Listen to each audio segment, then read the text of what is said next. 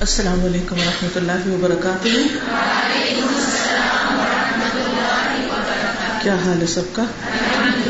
الحمد للہ حدیث نمبر تھرٹی سیون نکالی۔ نحمد ونسلی علی رسول کریم اما بعد، فاعوذ باللہ من الشیطان الرجیم۔ بسم اللہ الرحمن الرحیم۔ رب اشرح لي صدری ويسر لي امری۔ واحلل عقدة من لسانی يفقهوا قولی۔ پہلے میں عربی عبارت پڑھوں گی، پھر اس کے بعد انشاءاللہ آپ کو کہلواؤں گی، پھر آپ عربی عبارت سنیں گے۔ تو اس طرح عربی عبارت کی پریکٹس ہو جائے گی۔ تو پہلی چیز ہے استماع لسننگ سننا۔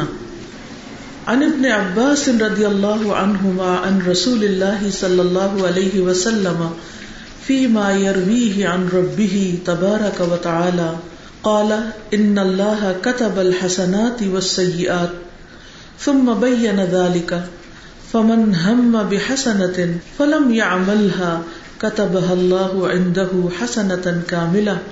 وإن هم بها فعملها، كتبها الله عنده عشر حسنات إلى سبعمائة ضعف إلى أضعاف كثيرة.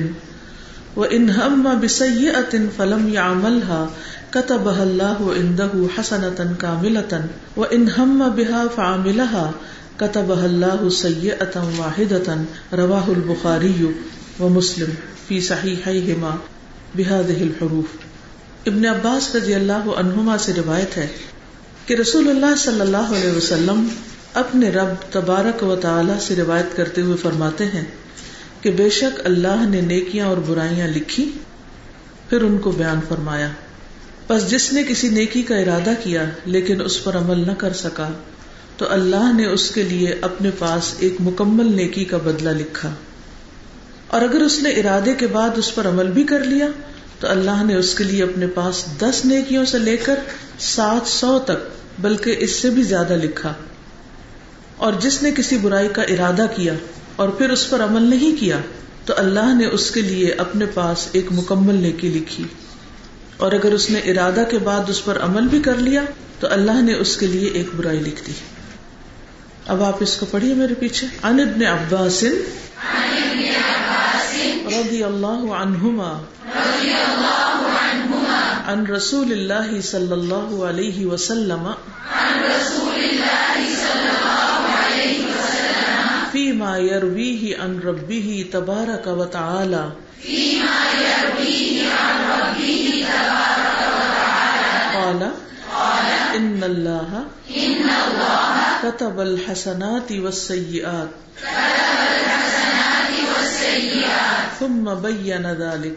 ثم بين ذلك فمن هم بحسنة فمن هم بحسنة فلم يعملها. فلم يعملها كتبها الله عنده حسنة كاملة.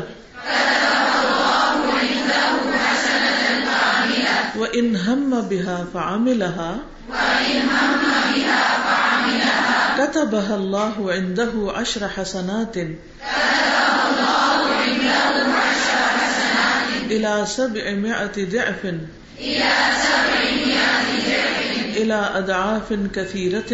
إلى أضعاف كثيرة وإن هم بسيئة. وإن هم بسيئة فلم يعملها. فلم يعملها كتبها الله عنده حسنة كاملة. كتبها وإن هم بها وإن هم بها فعملها فعملها كتبها الله سيئة واحدة كتبها الله سيئة واحدة اب اس کو سنیے۔ عن ابن عباس رضي الله عنهما عن رسول الله صلى الله عليه وسلم فيما يرويه عن ربه تبارك وتعالى قال ان الله كتب الحسنات والسيئات ثم بين ذلك، فمن هم بحسنه فلم يعملها. كتبها الله عنده حسنه كامله وإن هم بها فعملها كتبها الله عنده عشر حسنات إلى سبعمائة ضعف إلى أضعاف كثيرة وإن هم بسيئة فلم يعملها كتبها الله عنده حسنة كاملة وإن هم بها فعملها كتبها الله سيئة واحدة۔ تو جاننا چاہیں گے کہ کیا کہا گیا ہے اس میں؟ کچھ کچھ تو سمجھ آئے گی۔ کیا سمجھ میں آئے؟ جی۔ اللہ سبحانہ تعالیٰ کی رحمت سمجھ میں آئی ہے کہ وہ ہمارے ساتھ کتنے مہربان ہیں اور ہمارے لیے کیا چاہتے ہیں۔ کیا ایسا مہربان رب بندوں کو دوزخ میں ڈالنا چاہے گا؟ ہمیشہ کی آگ میں پھینکنا چاہے گا۔ ہرگز نہیں۔ یہ بندے ہیں جو خود اپنی جان پر ظلم کرتے ہیں۔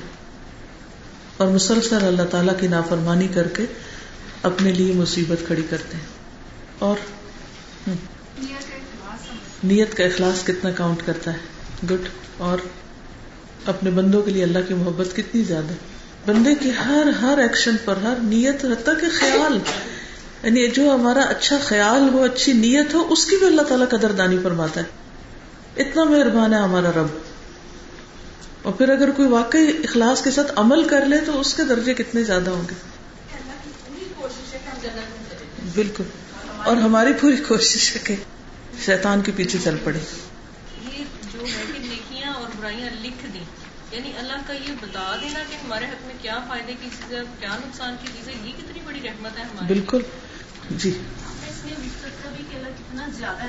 کتنا زیادہ دینے والا پیار آ رہا ہے نا اللہ تعالیٰ پر۔ یس جب اللہ تعالیٰ پر محبت آتی ہے تو پھر حسن زن آتا ہے نا۔ ورنہ شیطان تو کوئی کسر نہیں چھوڑتا کہ انسان کو اللہ تعالیٰ سے بدگمان کر دے، مایوس کر دے۔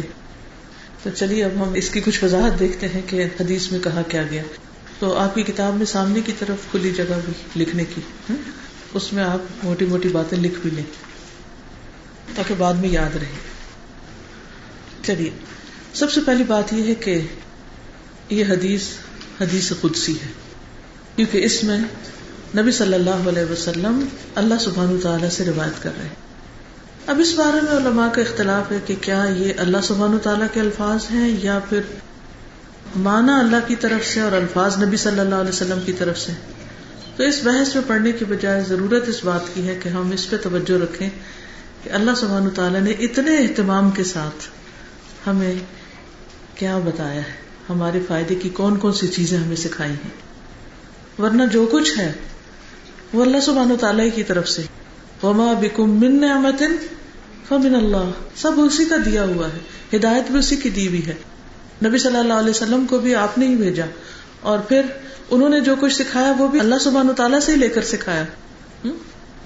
تو عن ابن عباس، یہ عبداللہ بن عباس ہیں، لیکن پہچانے جاتے ہیں اپنے والد کے نام سے، ابن عباس ان کو کہا جاتا ہے۔ عباس کون تھے؟ رسول اللہ صلی اللہ علیہ وسلم کے چچا تھے۔ ان ابن عباس رضی اللہ عنہما عنہما کیوں کہا گیا؟ کیونکہ عبداللہ اور عباس دونوں ہی صحابی تھے، تو ان دونوں سے اللہ راضی ہو جائے۔ تو عبداللہ بن عباس ان رسول اللہ صلی اللہ علیہ وسلم رسول اللہ صلی اللہ علیہ وسلم سے روایت کرتے ہیں۔ فی ما یروی ہی اس میں سے جو روایت کرتے ہیں، اس کو کون؟ نبی صلی اللہ علیہ وسلم ان ربی ہی اپنے رب سے۔ تبارک و تعالی، جو بڑی برکت والا، بڑا ہی بلند ہے۔ قالا تو نبی صلی اللہ علیہ وسلم نے فرمایا کہ اللہ تعالیٰ فرماتا ہے ان اللہ کتب الحسنات والسیئات، کہ بے شک اللہ تعالیٰ نے حسنات اور سیئات لکھ دی۔ کہاں لکھ دی؟ لوہے محفوظ میں۔ جی ہاں لوہے محفوظ میں۔ کہ کیا چیز نیکی ہے، کیا چیز برائی ہے، اور اسی طرح یہ کہ کس عمل پر کتنا ثواب ہوگا، اور نیت پر کتنا ثواب ہے، اور پھر اس کے کر لینے کے بعد کتنا کتنا ثواب ہے اور کس نیکی پر کتنا ثواب ہے، یہ سب اللہ سبحان و تعالی کی قضاء اور قدر کے ساتھ منسلک ہے۔ یعنی انسانوں کو پیدا کرنے سے پہلے ہی اللہ تعالی نے جو ان کی تقدیریں لکھی اور باقی دنیا کی ہر چیز کائنات کی لکھی، اسی طرح نیکی بدی کے بارے میں بھی لکھ دیا۔ کس قدر اہتمام ہے؟ اس پر بھی بڑا پیار آتا ہے کہ انسان بنایا جا رہا ہے، اس انسان کے بنائے جانے سے پہلے اس کے لیے پوری زمین کو تیار کر دیا گیا۔ پھر یہ بھی پلاننگ کر دی گئی ہے کہ اس کو ہدایت چاہیے ہوگی تو اس کے لیے اس کو کیا کیا دیا جائے گا۔ اور پھر جب وہ بندہ اس ہدایت پر عمل کرے گا تو اس کو انعام کیا کیا دیا جائے گا۔ اور جو جو لوگ وہ کام کر کے آئیں گے تو پھر ان کو کیسا انجام دیا جائے گا۔ ان کے لیے جنت بھی بنائے گی اور انعام بھی رکھا گیا۔ ہاں؟ تو یہ اللہ سبحان و تعالیٰ کا جو اتنا بلند ہے اگر وہ ہمیں نہ بھی پیدا کرتا تو اس کو تو کوئی کمی نہیں آنی تھی۔ تو بے شمار مخلوق ہے ان گنت اور ہم سے کہیں بڑی جو اس کی تصویر بیان کر رہی اور اس کے آگے چکے ہوئے۔ تو یہ ساری ہم پر ہی رحمتیں ہیں، عنایتیں ہیں۔ اور ہمیں ان کو محسوس کرنا چاہیے۔ تو اللہ سبحان و تعالیٰ نے لکھ دی نیکیاں اور حسنات اور سیاحت ثم بینا ذالک پھر ان کو بیان کیا۔ بیان کہاں کیا؟ قرآن مجید میں بیان کیا، پھر حدیث میں بیان کیا یعنی اپنے رسول کی زبانی ان سب کو واضح کر کے بتا دیا گیا۔ قرآن مجید میں کچھ چیزیں آتی ہیں اور کچھ حدیث میں آتی ہیں اور نبی صلی اللہ علیہ وسلم کی ایک ذمہ داری تھی کہ وہ بیان کریں۔ یعنی نبی صلی اللہ علیہ وسلم کے ذریعے بیان کیا گیا۔ جیسا کہ آتا نا وہ انزل نہ الہی کا وکرا لتبین للناس ما نزل الیہم ہم نے آپ کی طرف ذکر نازل کیا تاکہ آپ ان کے لیے بیان کریں کہ ان کی طرف کیا اتارا گیا ہے۔ تو بندوں کو کھول کھول کے بتا دیا، یہ نہیں کہ چھپا کے رکھا۔ اب دیکھیے کہ جب ہم دنیا کے کسی کام میں ہاتھ ڈالتے ہیں، تو اس کے نفع نقصان کا ہمیں نہیں پتا ہوتا۔ لیکن اگر کوئی ہمیں یہ بتا دے کہ ایک کے بدلے میں دس ملیں گے یا بیس ملیں گے اور پکی بات ہو لکھت پڑھت کے ساتھ تو ہم چاہے وہ غلط ہی وہ کر لیتے۔ ہیں اب کتنے لوگ جو سود لیتے ہیں اور بزنس نہیں کرتے، وہ کیوں کرتے؟ ہیں کیا وجہ، کیوں کرتے ہیں ایسا؟ ان کو پتا ہے کہ یہ پکا فائدہ ہے۔ یہاں پیسے رکھیں گے تو دس فیصد بڑھیں گے یا بیس جو بھی۔ اور بزنس میں تو رسک ہے۔ رسک والا کام ہم نہیں کرنا چاہتے۔ خواہ اس میں فائدہ زیادہ بھی ہو۔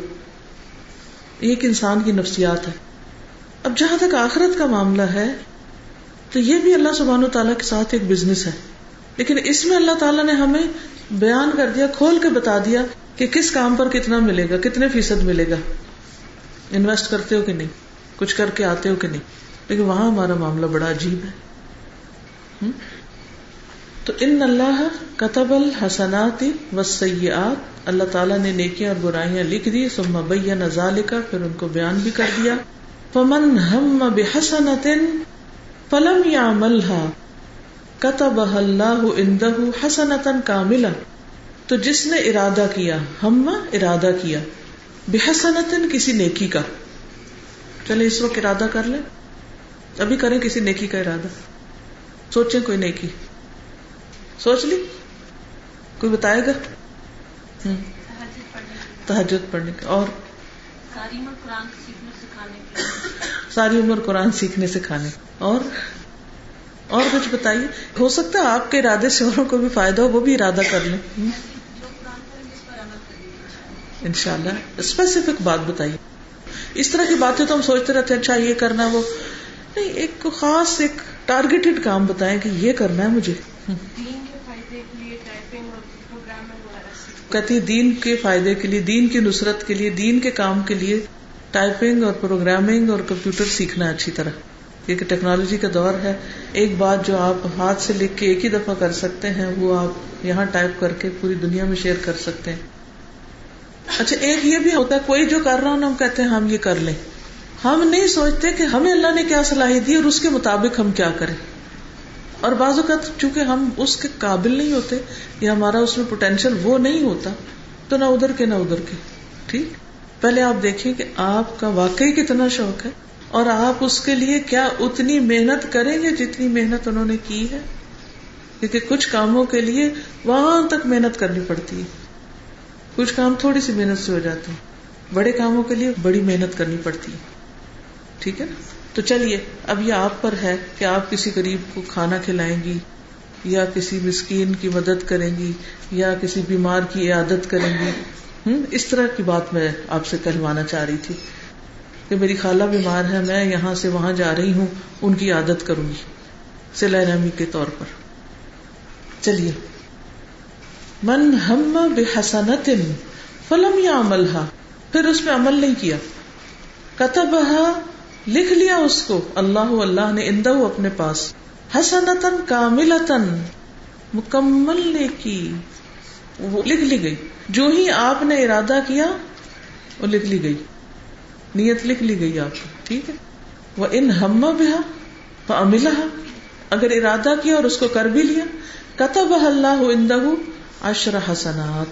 تو لکھا اللہ نے اپنے پاس، یہاں زمین پہ نہیں کہیں لکھا ہوا، اپنے پاس لکھا ہوا اشر حسنات۔ دس نے کیا الاسب میں دیفن سات سو تک۔ دس اور سات سو کا فرق، سبحان اللہ۔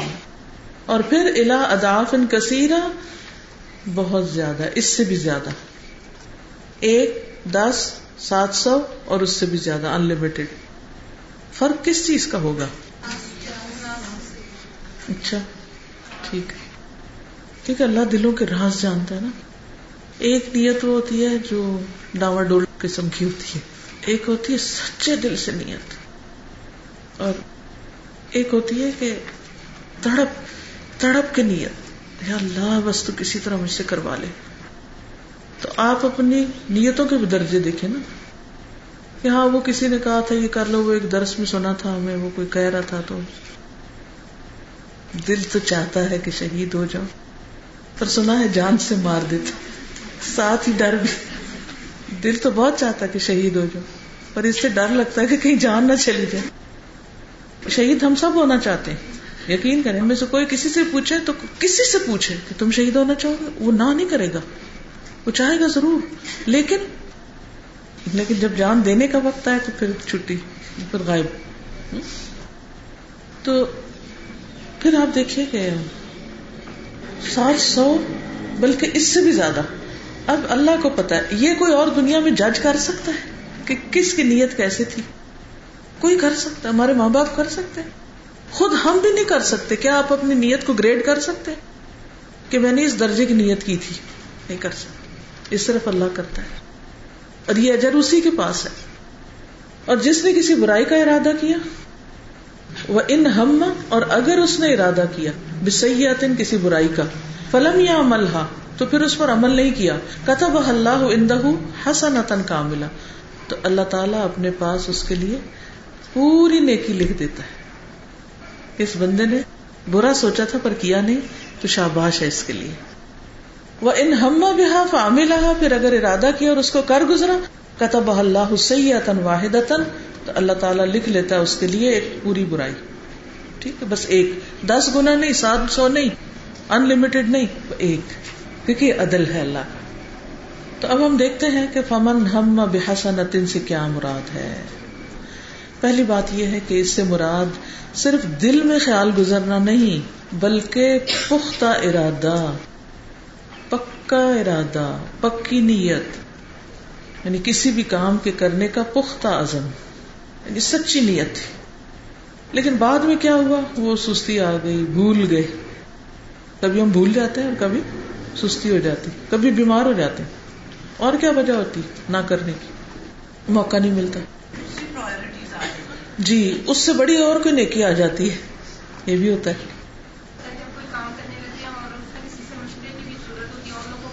بڑی سچی بات کی۔ بازو کا تو ہم ایک نیک ارادہ کرتے ہیں، پھر ہمارے جو دوست ہوتے ہیں، انہوں نے دین نہیں سمجھا ہوتا اور ان کے پاس ہم جاتے پتہ نہیں کیوں؟ مجھے کبھی سمجھ نہیں آتی کہ جب ہمیں دین کے راستے میں کوئی مشکل پیش آتی ہے، تو ہم ان سے کیوں مشورہ کرتے ہیں جن کے پاس دین نہیں؟ ہاں؟ اب کیا ہوتا ہے؟ ہم لوگوں سے مشورے میں پڑ جاتے ہیں اور لوگ ہمیں بہکا جاتے ہیں۔ ان کے اپنے کوئی اور انٹرسٹ ہوتے ہیں، کوئی اور مطلب ہوتے ہیں، اور وہ اس کے مطابق ہمیں مشورہ دے رہے ہوتے ہیں، اور ہم اصل راہ سے ہٹ جاتے ہیں۔ تو کئی ایک وجوہات ہو سکتی تو اب یہ ہے کہ اگر اس کی نیت پکی سچی تھی، لیکن بعد میں سستی ہو گئی، عمل نہیں کر سکا، تو بھی اللہ سبحان و تعالیٰ اس سچائی کی بنا پر جو اس نے اپنی نیت میں کی تھی، اس کے لیے ادھر لکھ دیتے ہیں۔ کیونکہ قیامت کے دن انسان کو اس کی سچائی فائدہ دے گی۔ یوم الصادقین صدقهم تو یہ صدق فی النیہ جو ہے، یہ بھی انسان کے لیے بڑے فائدے کی چیز ہے۔ اگر کوئی یہ کہے کہ بھئی اس کو کیوں ثواب ملے؟ اس نے تو کچھ کیا ہی نہیں۔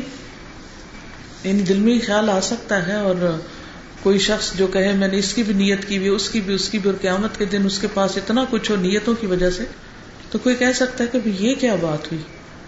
کہ اس کو کیوں یہ سب کچھ مل گیا؟ جبکہ اس نے عمل نہیں کیا۔ جس آپ نے پہلے عقیدے کا پڑھایا نا، تو اس دن گھر جا کے میرے مطلب اتنا عزم تھا کہ میں نے جیسے لگ رہا تھا جس طرح آپ کہتی نا، میں پڑھاتی تو میرے سامنے گلوب ہوتا ہے پوری دنیا میں۔ تو میرا دل کہہ رہا تھا کہ میں پوری دنیا کے عقیدے کو نا مطلب درست کرنے میں مدد دوں جہاں جہاں تک مجھے سب کو میں بتاؤں کہ ان کا عقیدہ درست ہو جائے۔ تو میں آپ سے یہ دعا کروانی تھی کہ جتنا ہو سکے گا میں کروں گی، لیکن اللہ تعالیٰ میری نیت کو اللہ تعالیٰ نیت کا اجر دے۔ اور یقین کریں کہ جب انسان سچی نیت کر لیتا ہے نا، تو اللہ تعالیٰ بعض اوقات ایسے طریقے سے عمل کرواتا ہے کہ خود انسان گمان بھی نہیں کر سکتا۔ کیونکہ اصل میں تو ٹیسٹ ہوتا ہے نا، کیونکہ جو منافق تھے نا، ان کا مسئلہ کیا تھا؟ کیا کرتے تھے؟ جب کوئی نیکی کا موقع آتا تھا تو کام چوری ادھر ادھر دیکھنا سنی انسنی کر دینا، مجلس سے کھسک جانا، اس طرح کی حرکتیں کرتے تھے کہ ہمارے پہ نہ کام آ جائے۔ ہم نہ کہیں پکڑے جائیں، ہماری ڈیوٹی نہ لگ جائے۔ کہیں ہمیں نہ بلا لیا جائے۔ اور ایک یہ ہے کہ انسان کہے کہ نہیں، میں نے کرنا ہے، مجھے کرنا ہے۔ تو اس میں ہم سب اپنا جائزہ لیں کہ ہم کس میں ہیں؟ کام چور لوگوں میں یا پھر کرنے والوں میں؟ تو جیسے ہم ہوں گے، ویسا ہی ہمارے ساتھ معاملہ کیا جائے گا۔ اب یہ ہے کہ اس شخص کو نیت کا بدلہ دیا جائے گا کام کرنے کا نہیں، ٹھیک ہے نا؟ یہ نیت کا اجر ہوگا اور جو کام کرے گا اس کو کام کرنے کا دس گنا اجر ملے گا۔ پھر اس میں دیکھا جائے گا کتنا بڑا کام تھا، اس کی کوالٹی کیسے تھی، کتنی مشکل سے اس نے کیا، یا آسانی سے کر لیا، اکیلے کیا یا اور لوگوں نے مل کے کیا۔ یعنی اس میں کیا کیا آنسر شامل ہے جس کا اگین حساب کتاب اللہ تعالیٰ کے پاس ہے۔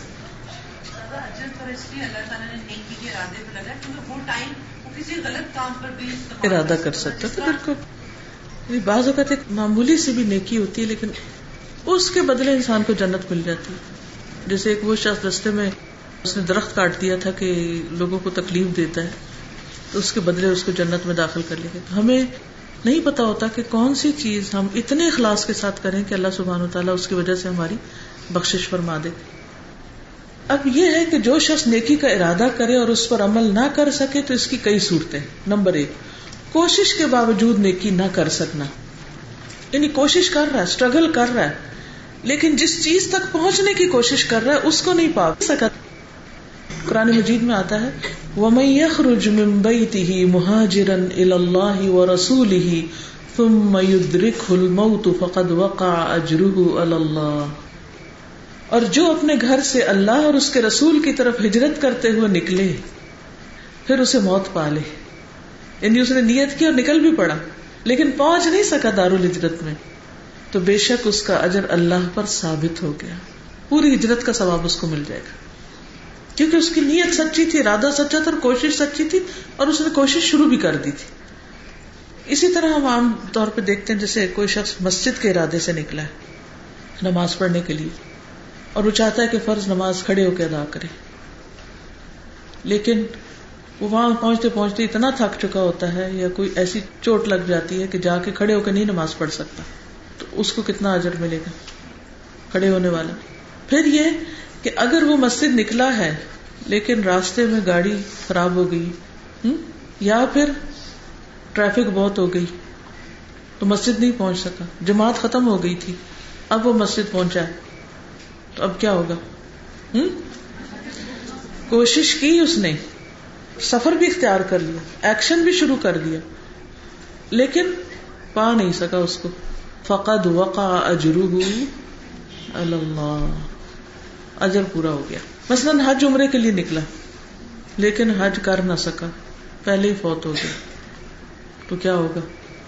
ابو حرار رضی اللہ عنہ کہتے ہیں کہ رسول اللہ صلی اللہ علیہ وسلم نے فرمایا، جو شخص حج کے ارادے سے نکلے اور اسے راستے میں موت آ جائے، تو اللہ اس کے لیے قیامت کے دن تک حج کرنے والے کا ثواب لکھ دے گا۔ قیامت کے دن تک۔ اور جو شخص عمرے کے ارادے سے نکلے اور اسے راستے میں موت آ جائے، تو اللہ اس کے لیے قیامت کے دن تک عمرہ کرنے والے کا ثواب لکھ دے گا۔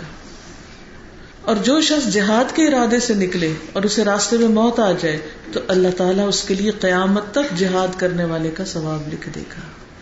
یہ سچے لوگ تھے نا، جو ایک کام کے لیے نکلے تھے، بازار گھومنے پھرنے کے لیے نہیں نکلے تھے۔ یہ الگ بات ہے کہ کوئی نکلا درس میں آنے کے لیے اور گھس گیا بازار، تو اس کو کیا ملنا چاہیے؟ علم کے رستے میں نکلا ہے نا، تو اس کا کیا حکم ہے؟ جو علم کے رستے میں نکلے، وہ جنت کے رستے پر ہوتا ہے، ٹھیک ہے؟ جی۔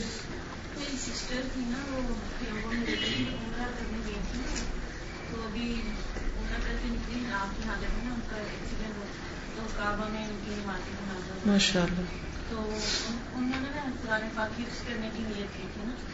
حفظ کیے تھے وہی میں ماشاء اللہ۔ تو اب ان کو کیا ہوگا؟ باقی قرآن پاک کا کام ان شاء اللہ کیوں نہیں؟ پورے کا مل جائے گا۔ یہ کہہ رہی ہے کہ ان کی بہن عمرے کے لیے نکلی اور راستے میں وفات ہوگی ایکسیڈنٹ شاید ہو گیا۔ حرم میں نماز پڑھی گئی اور ان کا ارادہ تھا قرآن حفظ کرنے کا اور تین پارے انہوں نے کر لیے تھے۔ کچھ لوگ تو خیالی نیت کرتے رہتے ہیں نا کہ ہم ہمارا بھی دل چاہتا ہے کہ ہم حفظ کریں پر اس میں لگتی ہے محنت زیادہ۔ وہ ہمارے پاس وقت نہیں۔ لیکن ہم نیت کر چھوڑتے ہیں اور ایک یہ ہے کہ شروع کر لیا اس نے تو چاہے ایک صفحہ بھی کیا تو ان شاء اللہ اللہ سبحان تعالیٰ اس کے لیے پورا قرآن کا اجر لکھ لیں گے۔ تو آپ لوگ بھی یہ نیت کر کے آج سے ہی ایک ایک لائن یاد کرنا شروع کر دیں۔ چلے جو یاد کیا ہوا ہے اس کو ہی دوہرائی کر لیں کیونکہ وہ بھی صورتیں بھولنے لگتی ہیں جب نہیں پڑھتے زیادہ دن۔ قیامت کے دن تک یعنی جیسے کنٹینیوس کنٹینیوس اجر کیونکہ وہ اسی حال میں ہے اسی حال میں، اسی حال میں، اسی حال میں، اسی حال میں۔ کیونکہ اس کا کام ابھی پورا نہیں ہوا۔ پھر اسی طرح مسجد کے لیے نکلا لیکن جماعت نہ پا سکا۔ رسول اللہ صلی اللہ علیہ وسلم نے فرمایا، جس نے وضو کیا اور اچھی طرح وضو کیا، پھر مسجد کی طرف گیا، مگر لوگوں کو پایا کہ وہ نماز سے فارغ ہو چکے ہیں۔ تو اللہ عز و جل اس کو بھی اتنا ہی اجر عنایت فرماتا ہے۔ جتنا کہ اس کو جس نے جماعت میں حاضر ہو کر نماز پڑھی ہو۔ اور یہ ان کے اجروں میں کسی کمی کا باعث نہیں ہوتا۔ یعنی دوسروں کا اجر اس کو نہیں ملتا، اس کو اپنا الگ مل جاتا ہے۔ کبھی آپ کے ساتھ ایسا ہوا کہ آپ عمرے کے لیے گئے ہوں تو امیگریشن وغیرہ میں اور ایئرپورٹ سے نکلتے نکلتے لیٹ ہو گئے ہوں اور آپ کے دل میں تڑپ ہوئی اللہ بس تراوی مل جائے اور ہم پہنچ جائیں۔ اور آپ راستے میں لگاتے ہیں ریڈیو اور وہ پتا چلتا ہے، اب دس ہو گئی اب بارہ ہو گئی اب سولہ ہو گئی اور آپ اور تیز کرتے ہیں کہ کسی طرح آخر میں پہنچ جائیں اور اتنے میں وہ اتنا رش شروع ہو چکا ہوتا ہے ادھر ہی ختم ہو جاتی آپ کے دل کو بڑا ہی افسوس ہوتا ہے کہ ہم نے تو چاہا تھا کہ ہم پہنچ جائیں، تھوڑی سی ہی مل جائے۔ تو انشاءاللہ جتنی تڑپ آپ کے اندر ہوگی اور جتنا آپ کا دل اوپر ہوگا کہ اللہ جلدی سے پہنچ جائیں، جلدی سے پہنچ جائیں۔ آپ بیٹھے گاڑی میں اڑ رہے ہوتے ہیں باہر کہ پہنچ جائیں۔ تو انشاءاللہ اگر آپ کی نیت سچی تو انشاءاللہ اللہ آپ کو اجر دے گا۔ لیکن اگر آپ نے نیت ہی نہیں کی اور آپ کو پرواہ ہی نہیں ہاں ٹھیک ہے، پہنچ گئے پہنچ جائیں گے۔ ارادہ ہی نہیں، خیال ہی نہیں آیا اس طرف۔ تو یہ بھی ضروری ہے کہ انسان نیکیوں کی طرف دھیان بھی رکھے، شوق رکھے ان کا۔ ٹھیک ہے؟ پھر حقیقی عذر کی وجہ سے اللہ کے راستے میں نہ نکل سکنا۔ حقیقی مجبوری۔ انس بن مالک سے مروی ہے کہ نبی صلی اللہ علیہ وسلم ایک غزبہ پر تھے یعنی غزبہ تبوک پر۔ تو آپ صلی اللہ علیہ وسلم نے فرمایا، کچھ لوگ مدینہ میں ہمارے پیچھے رہ گئے ہیں۔ لیکن ہم کسی بھی گھاٹی یا وادی میں چلیں، وہ ثواب میں ہمارے ساتھ ہیں، ثواب میں۔ ان کو صرف عذر نے روک رکھا تھا حقیقی مجبوری۔ مثلا، آج بھی آپ دیکھیں، کسی کا بچہ چھوٹا ہو سکتا ہے، کوئی بیمار ہو سکتا ہے۔ مثلاً، آپ نے کہیں درس دینا تھا اور اتنے میں آپ کو ایسا زکام ہو، گلا بند ہو گیا۔ اب آپ تو نہیں دے سکتے۔ اور آپ کو سخت افسوس ہے کہ اب کیا ہو۔ یہ کیا ہو گیا میرے ساتھ؟ تو پھر کیا ہوگا؟ اجر پورا ہو گیا۔ اللہ سبحان و تعالیٰ اتنا مہربان ہے، ہمیں مایوس نہیں ہونے دیتا۔ یہ ہم ہی ہے کہ ہر وقت جلتے کڑتے رہتے ہیں، پریشان رہتے ہیں۔ اور شیطان ہمیں، ہمارا دشمن پریشان رکھنا چاہتا ہے۔ ورنہ انسان کو یہ باتیں یاد ہو تو پرسکون ہو جاتا ہے پھر۔ اور دل ہی دل میں مسکرا اٹھتا ہے۔ جی۔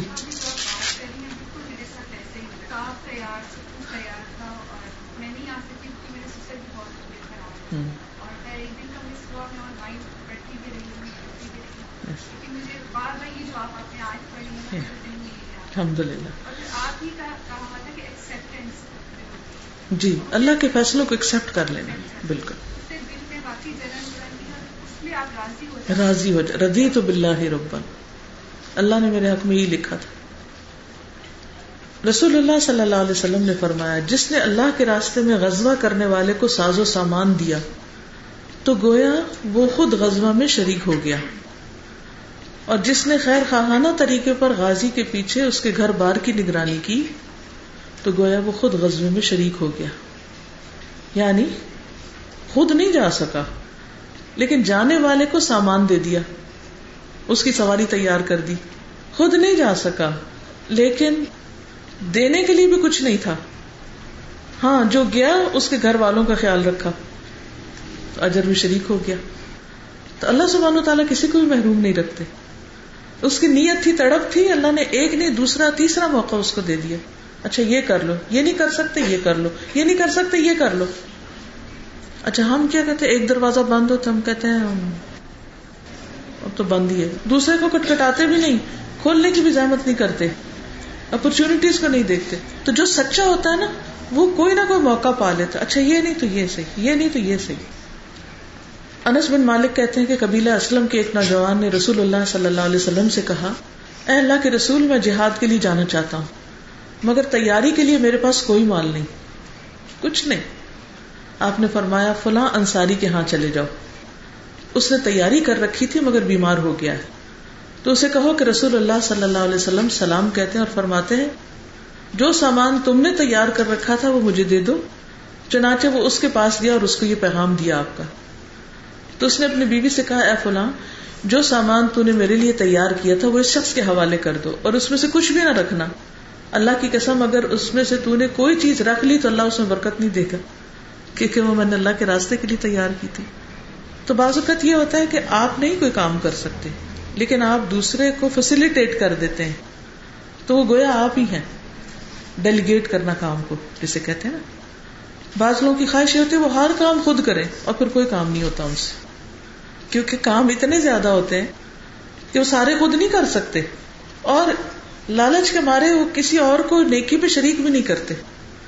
اچھا اس کا نقصان کیا ہوتا ہے؟ کام ہی نہیں ہوتا۔ کام رکا رہتا ہے۔ نہ خود کیا، نہ کسی کو کرنے دیا۔ تو اس طرح نیکی کا ایک بہت بڑا کام رہ جاتا ہے۔ بعض اوقات آئیڈیا آپ کا ہوتا ہے۔ تو آپ کا دل ہوتا ہے، بس یہ میرے ہی نام لگے اور میرے حصے میں آئے۔ خیر کو شیئر نہیں کرتے آپ۔ اس میں بھی پھر آپ کو کچھ حصہ نہیں ملتا۔ کیونکہ آپ نے بند کر دیا اس راستے کو۔ حدیث میں کیا آتا لا تو کی فیو کا علیہ کی خیلی بند نہ کرو۔ خیر کو روکو نہیں، ورنہ کیا ہوگا؟ تم تو روک دی جائے گی۔ تو تمہیں بھی ثواب نہیں ملے گا۔ مثلاً، آپ جا کے کہیں درس نہیں دے سکتے، لیکن آپ کے نوٹس تیار ہیں۔ آپ کسی اور کو دے سکتے ہیں کہ چلو تم جا کے دے دو۔ تو کیا ہوگا؟ جو سامان آپ نے تیار کیا، آپ نے جانا تھا، آپ کسی ازر سے نہیں جا سکے، تو آپ کو خیال آتا اچھا میں فلاں کو بھیج دیتی ہوں اپنی جگہ۔ آپ نے بھیج دیا، اب کیا ہوا؟ گیا کوئی؟ آپ گھر بیٹھ کے سب آپ کو مارے وعلیکم السلام۔ ایک جگہ پہ نا، درس کا سلسلہ شروع ہوا تھا، تو ایک تو میں نے سوچا کہ ان کو کہہ دیتی ہوں۔ پھر میرے درمیان ایک جان میں نے کہا نہیں، میں نے اللہ کی خاطر اس کو بلانا میں نے ان کو بلا دیا سر ہمارے یہاں اس میں آنا جانا اسٹارٹ ہو گیا۔ تو اب یہ جہاں پہ پروگرام ہو رہا تو اسی نے ہمیں بتایا اور ہم اسی کی وجہ پہ یہاں گئے۔ کر بھلا، ہو بھلا۔ جب آپ دوسروں کو نیکی میں شریک کریں گے، تو وہ خیر آپ کو واپس پہنچے گی۔ بخل سے پناہ مانگی گئی۔ میں اس دن دیکھ رہی تھی ایک دعا میں کیا کیا اکٹھے مانگا گیا۔ تو ایک دعا میں قبر کے فتنے اور قبر کے عذاب اور بخل سے اکٹھی پناہ مانگی گئی۔ تو میں نے سوچا کہ قبر کا بخل سے کیا تعلق ہے؟ آپ کیا کہتے ہیں؟ کیا تعلق ہے؟ تنگی۔ تو ساری تنگیوں سے اس میں پناہ مانگی گئی۔ تو یہ جو دل کی تنگی ہوتی ہے نا، یہ سب سے بڑی تنگی ہوتی ہے۔ تو اگر ہم قبر کی تنگی سے بچنا چاہتے ہیں، تو دل کی تنگی سے بچے اور بخل سے بچے اور بخل صرف مال کا نہیں ہوتا علم کا بھی ہوتا ہے، اچھے مشورے کا بھی ہوتا ہے، کسی کے لیے خیر اور بھلائی چاہنے کا بھی ہوتا ہے۔ آپ دوسروں کو دے کر تو دیکھیں اللہ تعالیٰ کتنے گنا زیادہ لوٹاتا ہے آپ کو۔ پھر اس کے بعد بیماری یا سفر کی وجہ سے کوئی کام نہ کر سکنا۔ رسول اللہ صلی اللہ علیہ وسلم نے فرمایا، جو کوئی بندہ بیمار ہوتا ہے یا سفر میں جاتا ہے، تو اس کے وہ تمام عمل لکھ دیے جاتے ہیں۔ جو وہ قیام اور تندرستی کی حالت میں کیا کرتا تھا۔ سبحان اللہ۔ اللہ تعالیٰ اتنے کیئرنگ ہے اتنے قدردان ہے اتنا خیال رکھتے ہیں کہ میرا یہ بندہ تو روز کام کرتا ہے۔ آج اس وجہ سے نہیں کر سکا۔ تو ہمیں معذرت بھی نہیں کرنی پڑتی۔ اللہ تعالیٰ کو پہلے ہی پتا ہوتا ہے کہ ہم کیوں نہیں کر سکے۔ بندوں کو تو سو سو دفعہ معذرت کرنی پڑتی۔ بھائی یہ اس وجہ سے اتنی ایکسکیوز دینی پڑتی ہیں اور بعض اوقات وہ کسی ایکسکیوز کو قبول نہیں کرتے۔ پھر اللہ کے راستے میں نکلنے کے بعد کسی بھی طرح کی موت۔ عبداللہ بن ثابت رضی اللہ عنہ کے مرض الموت میں ان کی ایک بیٹی ان کے متعلق کہنے لگی، اللہ کی قسم، مجھے تو امید تھی کہ آپ شہید ہوں گے۔ آپ نے تو اپنا سامان جہاد بھی تیار کر لیا تھا۔ رسول اللہ صلی اللہ علیہ وسلم نے فرمایا، بلا شبہ اللہ عز و جلہ نے اس کا اجر، اس کی نیت کے مطابق دے دیا۔ یعنی بیماری کی وجہ سے اگر نہیں بھی کر سکے تو مجھے امید ہے کہ اللہ تعالیٰ نے اس کا اجر دے دیا سلمہ بن اقوا کہتے ہیں کہ ہم نبی صلی اللہ علیہ وسلم کے ہمراہ خیبر کی طرف نکلے۔ جب لوگوں نے صف بندی کی، تو چونکہ عامر رضی اللہ عنہ کی تلوار چھوٹی تھی، اس لیے انہوں نے ایک یہودی کی پنڈلی پر جھک کر وار کیا۔ یعنی تلوار چھوٹی ہے، تو انہوں نے کیا کیا؟ نیچے ہو کر پنڈلی پہ وار کیا۔ جب پنڈلی پہ وار کیا تو وہ اس کو تو نہیں لگی، وہ ان کی اپنی ٹانگ پہ لگ گئی۔ اس کی دھار پلٹ کر انہیں کے گٹنے کے اوپر لگی اور اسی سے ان کی وفات ہو گئی۔ سلمہ رضی اللہ عنہ کہتے ہیں کہ جب واپسی ہوئی تو رسول اللہ صلی اللہ علیہ وسلم نے مجھے دیکھا اور میرا ہاتھ پکڑ کر مجھ سے فرمایا، کیا بات ہے؟ میں نے آپ سے عرض کیا، میرے ماں باپ آپ پر قربان ہو بعض لوگوں کا خیال ہے کہ عامر کا عمل ضائع ہو گیا۔ ایک طرح سے وہ خودکشی ہے۔ نبی صلی اللہ علیہ وسلم نے فرمایا، جو ایسا کہتا وہ جھوٹا ہے۔ انہیں دگنا اجر ملے گا۔ پھر آپ نے اپنی دو انگلیاں ملا کر فرمایا کہ انہوں نے تکلیف بھی اٹھائی اور اللہ کے راستے میں جہاد بھی کیا۔ کم ہی ایسا عربی ہوگا جس نے ان جیسی مثال قائم کی ہو۔ پھر اللہ کے راستے میں سامان تیار کرنے پر بھی اجر مل جانا۔ نبی صلی اللہ علیہ وسلم نے فرمایا، بے شک اللہ و ایک تیر کی وجہ سے تین آدمیوں کو جنت میں داخل کرے گا۔ ایک تیر کی وجہ سے۔ ایک نیک نیتی سے تیر بنانے والا۔ دوسرا تیر چلانے والا، تیسرا پھینکنے والا۔ جو جو اس میں شریک ہے، سب اجر میں برابر ہے تو بعض اوقات ہم دوسروں کو اپنے کام میں شریک نہیں کرتے۔ موسی علیہ السلام نے تو دعا کی تھی، وہ اشرک خوفی امری۔ اب آپ دیکھیے کہ ایک کام ایک شخص کرے یا ایک کام میں تین لوگ شریک ہوں، اللہ سبحان و تعالیٰ کے خزانے بہت وسیع ہیں۔ اگر ہم دوسروں کو شریک کر لیتے تو ان کو شریک کرنے کا بھی اجر مل جائے گا اور ان کو الگ الگ بھی ملے گا۔ تو یہ بات سمجھ آ گئی یہ کانسیپٹ سمجھ آ گیا کیا تھا کانسیپٹ کوشش کے باوجود نیکی نہ کر سکنا۔ ٹھیک ہے؟ یہ کوشش تھی، نیت تھی، لیکن کر نہیں سکے۔ یہ ساری باتیں اس کے تحت تھی ٹھیک ہے؟ نمبر دو، پختہ عزم کرنے کے بعد اس سے بہتر نیکی کرنا۔ ایک وجہ یہ بھی ہوتی ہے نا کہ ہمارا ارادہ تو تھا، لیکن ہمیں اس سے بہتر چانس مل گیا، ہم نے چھوڑ کے اور لے لیا۔ ایک آدمی نیکی کا پورا عزم کر لیتا ہے، لیکن پھر اس کو چھوڑ کر اس سے بہتر نیکی کرتا ہے۔ تو اسے ثواب اعلی درجے کی نیکی کا دیا جاتا ہے، جو زیادہ کامل ہے۔ اور عزم کی وجہ سے پہلی نیکی کا ثواب بھی دے دیا جاتا ہے۔ سبحان اللہ، جو کم درجے کی تھی۔ مثلا، آپ صلی اللہ علیہ وسلم لوگوں کو بہتر نیکی کی طرف لاتے تھے۔ جیسے کہ حدیث میں آتا ہے، جابر بن عبداللہ کہتے ہیں کہ فتح مکہ کے دن ایک آدمی کھڑا ہوا اور کہنے لگا، اے اللہ کے رسول صلی اللہ علیہ وسلم، میں نے اللہ کے لیے نظر مانی ہے کہ اگر اللہ نے آپ کو مکہ فتح کرا دیا تو میں بیت المقدس میں دو رکت نماز پڑھوں گا۔ آپ نے فرمایا، یہی پڑھ لو۔ یعنی حرم میں پڑھنے کا تو زیادہ ثواب ہے۔ اس نے اپنی بات دہرائی تو آپ نے پھر فرمایا، یہی پڑھ لو۔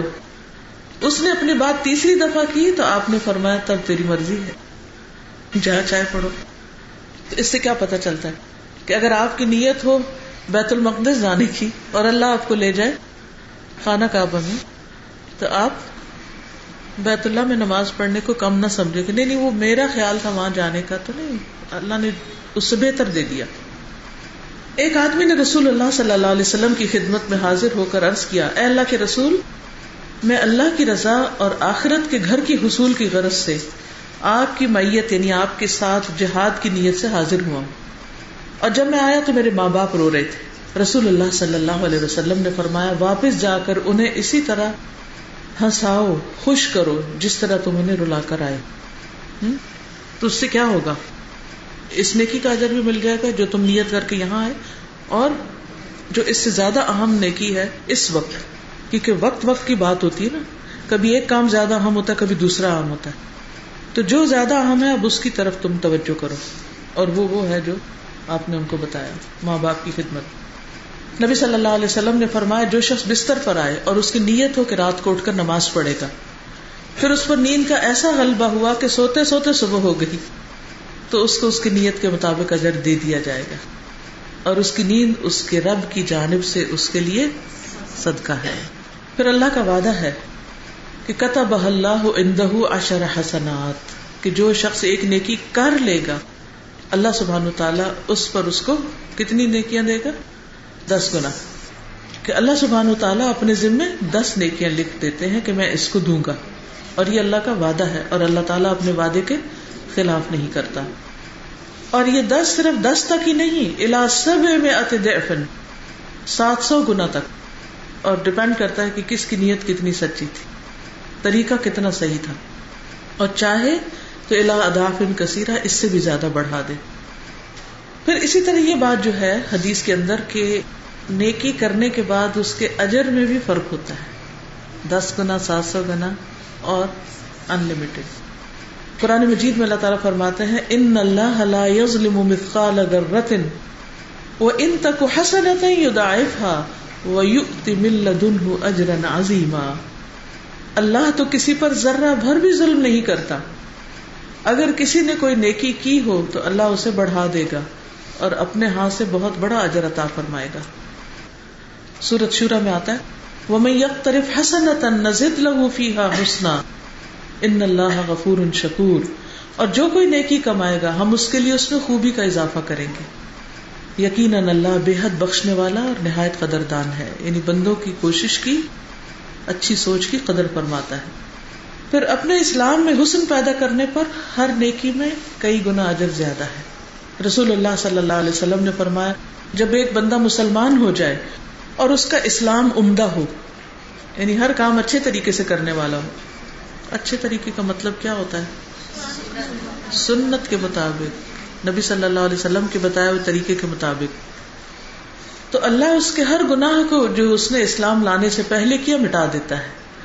اور اب اس کے بعد اس کے لیے بدلا شروع ہو جاتا ہے۔ یعنی ہر نیکی کے بس دس گنا سے لے کر سات سو گنا اور ایک برائی کا، برائی کے مطابق بدلا دیا جاتا ہے۔ اللہ یہ کہ اللہ تعالیٰ برائی سے بھی درگزر کرے۔ یعنی اللہ تعالیٰ اتنا مہربان ہے کہ اس برائی کو بھی معاف کر دیتا ہے۔ اب یہاں ہمیں یہ دیکھنا ہے کہ وہ ان ہم بسن سے کیا مراد ہے کہ اس نے برائی کا ارادہ کر لیا۔ آپ کے خیال میں کیا ہے؟ برائی کا ارادہ۔ مثلاً کس برائی کا ارادہ؟ کوئی مثال سے بتائیے۔ پہلے آپ نے نیکی کا ارادہ کیا تھا نا؟ تو برائی کا ارادہ کیا ہوتا ہے؟ مسئلہ ہاں فلاں شخص سے میں بول چال بند کر دوں گی۔ اور میں اس سے زیادہ اس کو مزہ چکا ہوں۔ ظلم کرنے کا ارادہ ہوتا ہے۔ ٹھیک ہے۔ پھر اس کے بعد انسان نیت بدل لیتا ہے۔ نہیں، چھوڑو پرے۔ اب یہ جو اس نے کہا نا، چھوڑو پرے، کوئی بات نہیں۔ اب اس پر بھی اس کو اجر مل جاتا ہے۔ یعنی گناہ کا ارادہ جب بدلا انسان نے، تو اس ارادے کی تبدیلی پر اس کے لیے اجر ہے اور اس پر کامل نیکی لکھ لی جاتی۔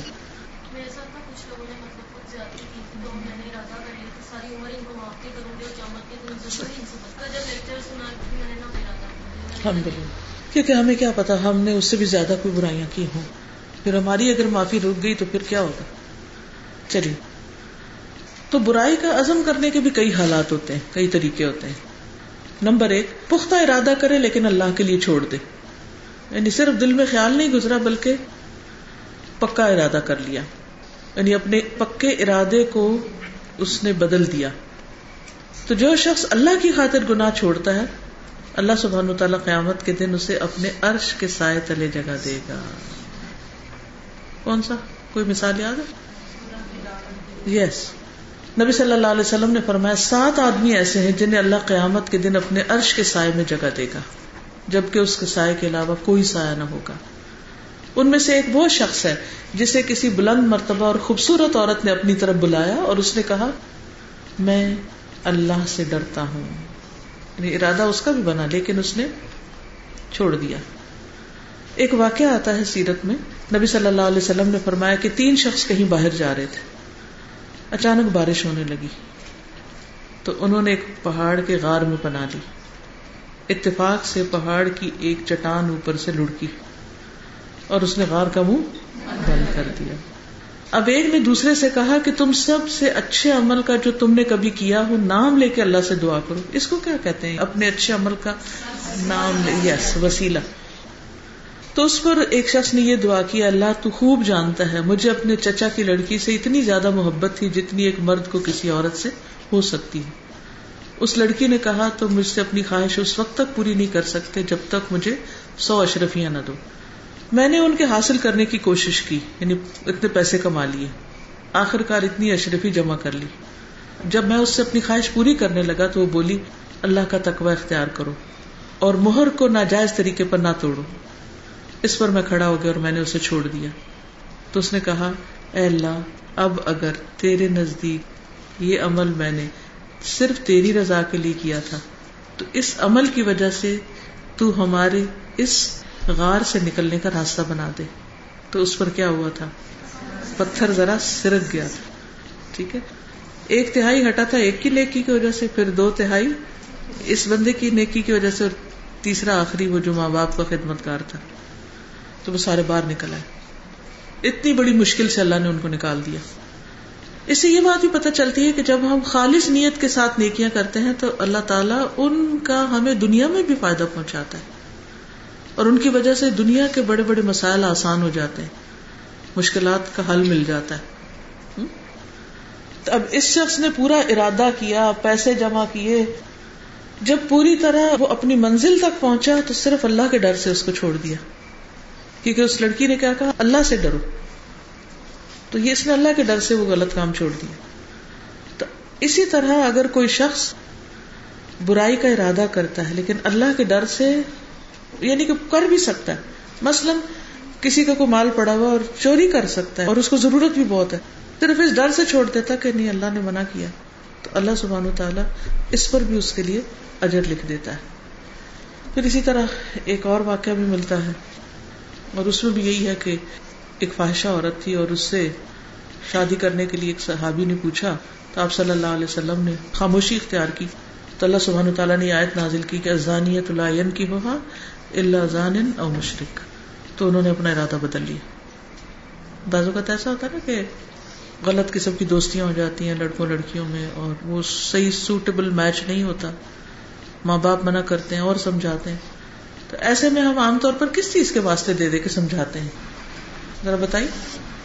خاندان کی عزت کو دیکھو، ماں باپ کی عزت کو دیکھو اور کیا کہتے اللہ کے لیے کوئی بھی نہیں کہتا چھوڑنے کو۔ خاندان کی عزت ہماری عزت کو دیکھو ہمارا کیا بنے گا؟ اپنی پڑی ہوتی۔ لوگ کیا کہیں گے؟ یس لوگوں کا ڈر کرو۔ اللہ کا ڈر نہیں بتاتے۔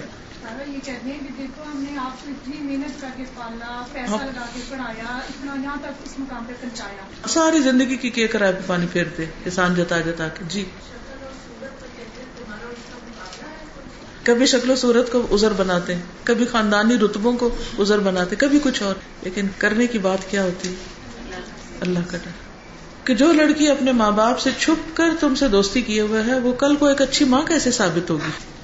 یہ جو شادی سے پہلے اتنے تعلق قائم کیے، وہ خاندان کو بنانے والی کہاں سے ہوگی؟ ان باتوں کو کوئی بھی نہیں سوچتا کہ وہ دین، اخلاق، ایمان تقوا کے منافی اور اور باتیں بتاتے رہتے ہیں۔ تو جو خاندان کی خاطر چھوڑ دے، اس کے لیے کتنا اجر ہے؟ جو ماں باپ کی خاطر چھوڑ دے، اس کے لیے کتنا اجر ہے؟ اس کے لیے کوئی اجر نہیں۔ جو اللہ کی خاطر چھوڑے اس کے لیے اجر ہے۔ جی بالکل وہ چھوٹا گنا ہے۔ جی۔ اتنا بڑا ریوارڈ ملنے والا کہ عرش کے نیچے تمہیں جگہ ملے گی۔ بالکل۔ بالکل۔ اصل میں بچوں کے اندر ڈالنا ہی اللہ کا ڈر چاہیے۔ اپنا ڈر کم اور اللہ کا ڈر زیادہ کہ اگر ماں باپ بھی بچوں کو کے پالنے پر یہ بات کہے تو وہ جو ضائع ہو جاتا ہے جی کوئی بھی احسان جتانا درست نہیں۔ اللہ نے آپ کو امانت دی تھی نا، ٹھیک ہے نا؟ کیونکہ کچھ والدین ہر وقت اٹھتے، بیٹھتے ہی سناتے رہتے۔ ہیں اس کا نتیجہ یہ ہوتا ہے کہ اور بھی بچے دور ہو جاتے ہیں۔ ہم نے تمہارے ساتھ یہ کیا۔ وہ تو فرض ہے۔ جی۔ اور اولاد کا فرض ہے کہ والدین کے ساتھ حسن سلوک کریں۔ جی۔ ہاں۔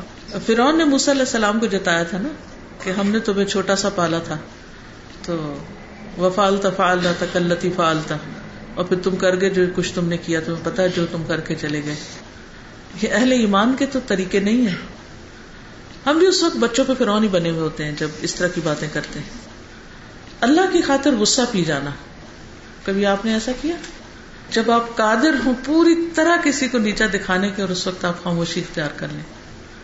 ابن عمر سے مروی ہے کہ رسول اللہ صلی اللہ علیہ وسلم نے فرمایا، اللہ عز و جلہ کے نزدیک غصے کے اس گھونٹ سے زیادہ افضل گھونٹ کسی بندے نے کبھی نہ پیا ہوگا جو وہ اللہ تعالی کی رضا حاصل کرنے کے لیے پیتا ہے۔ سبحان اللہ۔ صرف اللہ کی خاطر خاموش ہو جاتا ہے۔ حالانکہ اس کو پوری قدرت اور اختیار ہوتا ہے کہ وہ دوسرے کو وہ سنائے کہ جو ساری زندگی یاد رکھے۔ قدرت کے باوجود صرف اللہ کی خاطر غصہ نافذ نہ کرنا۔ رسول اللہ صلی اللہ علیہ وسلم نے فرمایا جو آدمی اپنے غصے کو نافذ کرنے کے باوجود پی گیا، اللہ روز قیامت اس کے دل کو امیدوں سے بھر دے گا۔ یعنی اس کو پھر مایوس نہیں کرے گا اپنی رحمت سے۔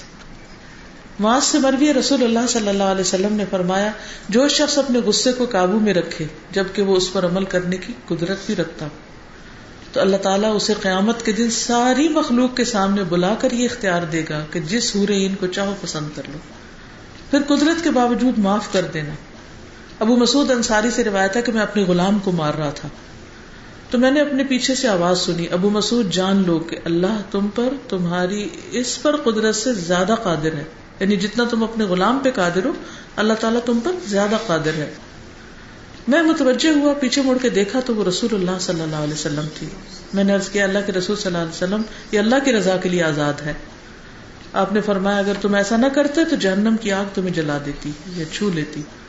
یعنی کسی کو کمزور سمجھ کے اس پہ ظلم کرنا اپنے اوپر ظلم کرنا ہے اپنے ساتھ زیادتی کرنا۔ ہے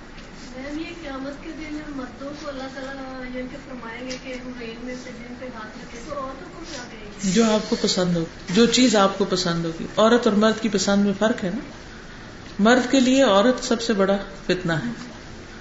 عورت کے لیے زیورات اور لباس اور جو بھی اس کے لیے اور خواہشات ہیں۔ پھر ہے گناہ کا پختہ عزم کرنے کے بعد کوشش کرنے سے آجز آ جائے۔ یعنی پکا ارادہ ہے لیکن کوشش نہ ہو پائے۔ جیسے وہ آدمی جس کے متعلق نبی صلی اللہ علیہ وسلم نے خبر دی کہ اللہ نے اسے مال سے تو نوازا لیکن علم نہیں دیا اور وہ اسے بغیر علم کے ناحک جگہ پہ خرچ کرتا ہے اور اس کے بارے میں اللہ تعالیٰ سے نہیں ڈرتا۔ نہ سلا نہ کرتا، نہ اللہ کا حق پہچانتا۔ ہے تو ایسا آدمی سب سے بدترین آدمی۔ یعنی گناہ کا ارادہ بھی کرے اور پھر کر نہ پائے، لیکن ارادہ پختہ ہو۔ اور وہ آدمی جسے اللہ نے نہ مال سے نوازا نہ علم سے، وہ کہتا ہے کہ اگر میرے پاس یہ مال ہوتا تو میں بھی اسے اس شخص کی طرح کے کاموں میں خرچ کرتا ہوں جو ابھی بات کی کہ بدترین آدمی کی طرح تھی صرف اس کی نیت ہے، تو یہ دونوں گناہ میں برابر ہے ایک کے پاس مال ہے اور برے کاموں میں خرچ کر رہا ہے۔ اس کی تو پکڑ ہے ہی۔ اور ایک کے پاس مال نہیں اور نیت اس کی بری ہے کہ اگر مجھے مل جائے تو میں بھی یہی کروں جو یہ برا آدمی کر رہا ہے۔ تو اس کے لیے پکڑ ہے اس پر، نیت کی وجہ سے۔ پھر اسی طرح دو لوگ جب ایک دوسرے کو قتل کرنے لگے تو قاتل اور مقتول دونوں جہنم تو اس کی بھی یہی وجہ ہے۔ پھر اسی طرح عام مثالوں میں آپ دیکھیے کہ جیسے ایک شخص چوری کرنے کا منصوبہ بنائے اور وہ چوری کے لیے جا رہا ہو لیکن کوئی اسٹیپ اس سے مس ہو جائے اور وہ اپنے منزل تک نہ پہنچ سکے۔ مثلا دیوار نہ پلانگ سکے، یا جو دروازہ اس نے توڑنا تھا وہ نہ توڑ سکے۔ تو بھی اس کے اوپر پورا گنا ہوگا۔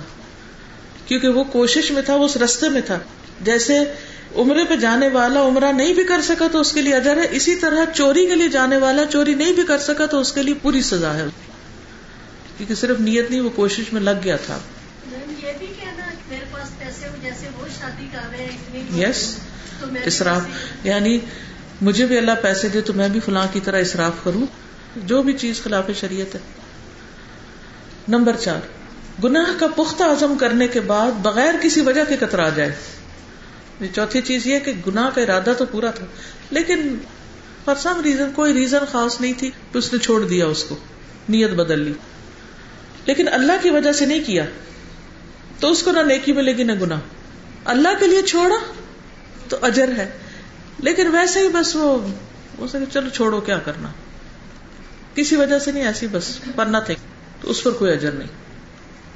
کیونکہ اجر تو صرف اس گناہ پر ہے جس کو اللہ کے لیے چھوڑا جائے۔ اللہ کے خوف سے، اللہ کی رضا کے لیے۔ کوئی نصیحت کر دے، اتق اللہ، تو وہ کہ میں اللہ سے ڈرتا ہوں۔ لیکن اکثر جب کسی کو کہا جاتا ہے کہ اللہ سے ڈرو تو وہ کیا جواب دیتا ہے؟ جاؤ اپنا کام کرو، تم ڈرو۔ جیسے عام طور پہ دوسرے کو کہتے ہیں، نماز پڑھو تو وہ کیا کہتے ہیں؟ تم اپنی فکر کرو، تم خود پڑھ لو۔ اسی طرح کچھ گناہوں کی نیت پر پکڑ ہے۔ رسول اللہ صلی اللہ علیہ وسلم نے فرمایا، جو شخص قرض لیتا ہے اور اس کا پختہ ارادہ ہوتا ہے کہ وہ اسے واپس نہیں کرے گا، وہ اللہ کو چور بن کے ملے گا۔ یعنی کسی سے قرضہ لے رہا ہے اور اسے سوچا لے لیتے ہیں، یہ قرضہ کہہ کے دینا دلانا کچھ نہیں۔ چور بن کے اللہ کو ملے۔ ان معاملات میں بھی اپنی نیت صاف رکھنی چاہیے۔ خواہ وہ دین کا کام ہی کیوں نہ ہو۔ کہ چلو کسی سے اگر ہم یہ کہیں گے ڈونیشن دو تو وہ نہیں دے گا، اگر ہم اسے کہیں گے اچھا قرضہ دے دو تمہیں بعد میں دے دیں گے۔ اور نیت نہ ہو دینے کی، تو ایسی نیکی کو قبول نہیں۔ اور اس کو کوئی برکت نہیں ہوگی ہم بھی جب بازار جاتے ہیں تو دکاندار سے کہتے ہیں ٹھیک ہے ٹھیک ہے اگلی دفعہ لے لینا اگر نیت نہیں ہوتی دوبارہ آنے کی یا ہم ایسے کہہ جاتے ہیں تو یعنی اگر دینا ہے تو کہیں، ورنہ جھوٹ لکھا جائے گا۔ کسی سے بھی نہیں لے سکتے؟ نیکی یا بدی جو ہے، اس کے اصول تو ایک ہی جیسے ہیں۔ یہ نہیں کہ ایک کے ساتھ دھوکا کریں گے تو وہ، یہ دھوکے میں بھی آ جاتے یہ ایک برائی نہیں، کئی برائی تو یہ نہیں کہ غیر کے ساتھ دھوکا کر سکتے اور اپنوں کے ساتھ کرے تو وہ دھوکا شمار نہیں ہو۔ دھوکا تو دھوکا ہے، جس سے مرضی کرے۔ ماں باپ اپنے بچوں کا قرضہ واپس نہ کرے ماں باپ کا یہ ہے کہ انت و مالو کلی ابھی کا۔ ماں باپ حق رکھتے ہیں بچوں کے مال پر۔ ٹھیک ہے، لیکن بچے حق نہیں رکھتے ماں باپ کے مال پر اس طرح، جس طرح ماں باپ رکھتے ہیں۔ ٹھیک۔ کیونکہ ایک بچہ تو نہیں کہ جس کو سب کچھ ملتا جانا چاہیے اور وہی سب لے جائے۔ اوروں کا بھی حق ہوتا ہے۔ چلیے۔ پھر حدیث میں ان ہما بحا فملہ کتب اللہ سیاتن واحدہ اب اگر کوئی ایسی برائیاں کرتا بھی تو ایک برائی بس لکھی جاتی۔ یہ کتنی بڑی رحمت ہے۔ کیونکہ اللہ سبحانہ تعالیٰ کی رحمت اس کے غضب پر سبقت لے گئی۔ پھر یہ بھی ہے کہ کتب اللہ اندہ، اللہ تعالیٰ کا اہتمام اپنے پاس لکھا اور پھر کاملا پوری پوری لکھی۔ ٹھیک ہے؟ اب اس کے بعد یہ ہے کہ کسی بھی نیک نیتی پر ایک اجر اور جب کر لیتے انسان تو دس اور پھر سات سو اور اس سے زیادہ، تو اس کو تھوڑا وضاحت سے دیکھتے ہیں۔ ایک نیکی والے عمل کون سے؟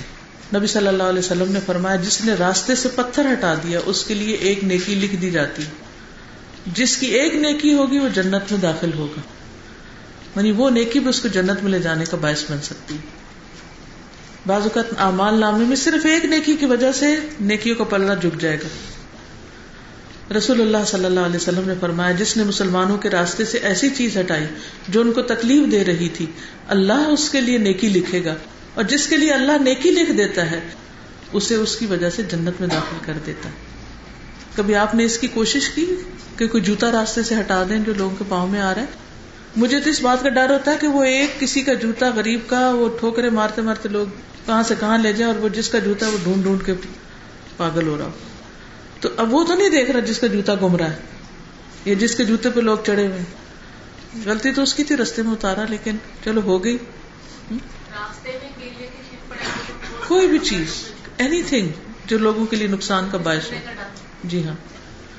روح بن زمبا کہتے ہیں ایک مرتبہ وہ تمیم داری سے ملاقات کے لیے گئے۔ وہاں پہنچ کر دیکھا کہ وہ خود اپنے گھوڑے کے لیے جو کے دانے صاف کر رہے ہیں۔ حالانکہ ان کے اہل خانہ وہیں پر تھے تو ان کو کام دینے کے بجائے خود کر رہے ہیں۔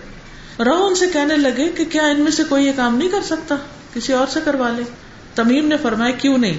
لیکن بات یہ ہے کہ میں نے رسول اللہ صلی اللہ علیہ وسلم کو فرماتے ہوئے سنا ہے کہ جو مسلمان اپنے گھوڑے کے جو کے دانے صاف کرے، پھر اسے وہ کھلا دے، تو اس کے ہر دانے کے بدلے میں ایک نیکی لکھی جاتی۔ ہے یہ گھوڑے کو کھلانے کا اجر ہے۔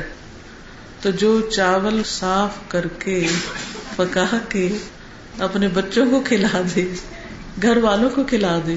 اس کے لیے کتنا اجر؟ تو ہم خواتین بعض اوقات کھانا پکا کے احسان جتاتی پکا کے موڈ آف کر کے پھینکا ادھر ٹیبل پہ خود گئے اندر۔ کھا لو اب تم لوگ۔ خاص کر گرمی میں۔ بالکل صحیح کہا۔ کیوں ہم ایسا کرتے ہیں؟ کیونکہ ہمیں کام کرنے کا اجر معلوم نہیں۔ کہ اگر ہم چاول صاف کر رہے ہیں یا کوئی بھی چیز دال صاف کر رہے ہیں اور اگر ہمیں یہ پتا ہو کہ اس کے ہر دانے پہ نیکی ہے، تو ہم دوسرے سے چھین کے بھی کرنے کو تیار ہو جائیں کہ تم چھوڑو، میں کرتی ہوں۔ اور ابھی کیا ہوتا ہے؟ اچھا تم کر لو، میں تو جا رہی ہوں۔ ان شاء اللہ سوال یہ پیدا ہوتا نا کہ اگر گھوڑے کو کھلانے پر اجر ہے اور پھر وہ گھوڑا جو فی سبیل اللہ ہو، اس کی تو لید، پیشاب، ہر چیز انسان کے امال نامے میں تولا جائے گا۔ جی ایک نیکی ہے کسی کے ساتھ بھی کرنا اور ایک نیکی ہے اللہ کے راستے میں جانے والے کے ساتھ کرنا۔ اس کا اجر کئی گنا زیادہ ہو جاتا ہے پھر۔ جی۔ چاول دال تو چلو آسان ہوتے جلدی سے پکا دیتے ہیں وہ جیسے تیسے سبزی بنانی یا اس طرح کا جو جی، بالکل۔ اس سے کتراتے ہیں۔ جی سبزی بنانی یا کوئی بھی گھر کا کام ہو جس میں اپنی نیت اچھی رکھے اور سارا ہر کٹ پہ سبحان اللہ سبحان اللہ سبحان اللہ پڑھتے رہے۔ کوئی بھی ایسا کام کرنا پڑے نا جو طبیعت کے خلاف ہو اور انسان اسے بور ہو رہا ہو کہ وقت ضائع ہو رہا ہے تو سوچے میرے ذکر کا موقع آ گیا۔ مجھے اتنا ٹائم مل جائے گا ذکر کرنے کا۔ اور آپ دیکھیے وہ کام بھی اچھا ہوگا اور جو آپ پڑھ رہے ہوں گے وہ اس کے اثرات اس کھانے پہ بھی پڑھ رہے ہوں گے انشاءاللہ اور آپ کو موقع مل جائے گا۔ ہاں۔ بالکل صحیح۔ جب ہم انسانوں کے لیے کرتے ہیں نا اور ان سے اجر چاہتے ہیں اور وہ ہمیں دیتے کچھ نہیں، تو پھر ہم غصے میں آتے ہیں۔ جب ہم اللہ کے لیے کرتے ہیں اور ہمیں یقین ہوتا ہے کہ اس کے بدلے میں ہماری نیکی لکھی جا رہی ہے، تو اس کام میں ایک خوشی اور اس میں بھی روحانیت پیدا ہو جاتی روحانیت کسی اندھیرے کمرے میں جا کے نہیں ہوتی، بندوں کی خدمت سے بھی پیدا ہو جاتی اگر نیت صحیح ہو اور اس کے ساتھ طریقہ صحیح ہو اور اللہ کا ذکر ہر چیز پر جاری رہے، ہر حال میں۔ چلیے، آگے چلتے ہیں۔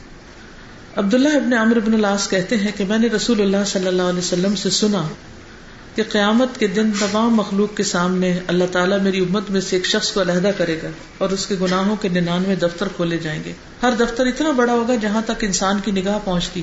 پھر فرمائے گا، کیا تجھے اس میں سے کسی سے انکار ہے؟ کیا میرے لکھنے والے فرشتوں نے تجھ پہ ظلم کیا؟ وہ عرض کرے گا، نہیں ہے میرے رب۔ اللہ تعالیٰ فرمائے گا، کیا تیرے پاس کوئی عذر ہے؟ وہ کہے گا، نہیں ہے میرے رب۔ اللہ تعالیٰ فرمائے گا، کیوں نہیں؟